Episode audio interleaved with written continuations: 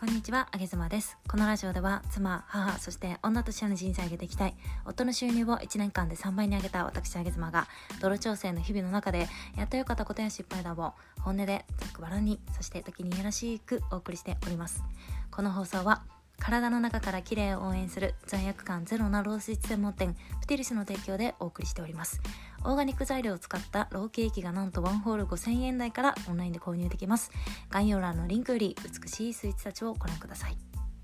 今日はですね、えー人付き合いを選び出しましたということでお話をしていきたいと思います、えー私は東京に帰った際にですね、えー先日たまたまのインスタグラムを開いて今上げ妻としてはですね毎日頻繁に更新をしているんですがそれとは別にもう一個持ってましてそれが、えー、上げ妻としてやるもっと前から、えー使っているもう本当にプライベートの、えーリアルな方のアカウントを一つ持っております。でそちらで、あのー東京に行くみたいな感じで、えーストーリーズでね載せたんですよ。そしたらまあ、リアルな会ったことのあるお友達もあちらは多いので「あのあげ妻ちゃん久しぶりに会おうよ」みたいな感じでね、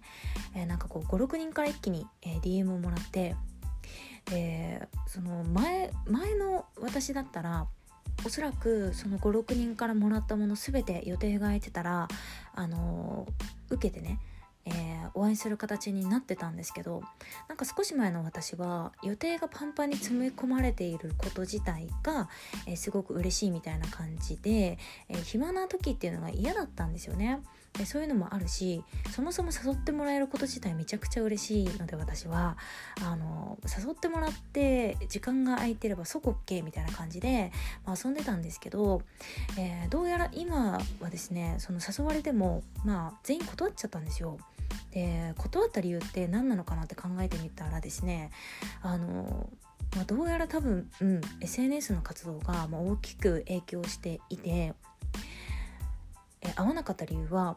これ私じゃなくてもいいのかなって思っちゃったんですよね。SNS での活動でもそうなんですけど、えー例えばラジオでお話しする内容はあこれ私じゃなくて他の人の方が上手に話せるなとか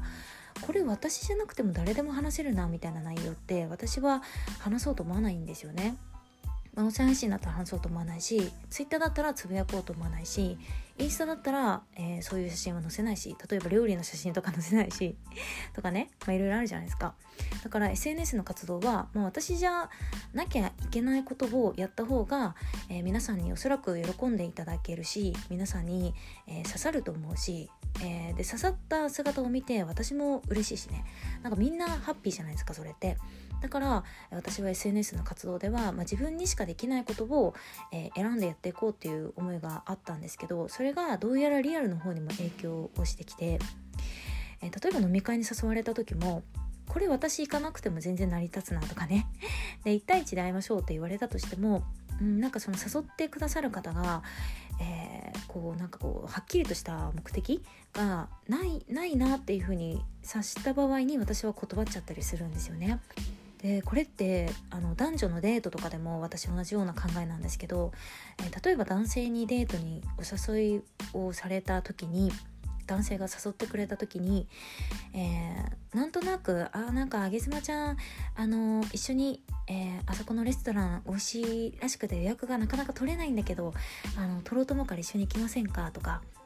ちょっとなんか映画見に行きませんか？とかね。あのそんな感じで誘われても私ねあそれ私じゃなくても誰でもいいなって思っちゃって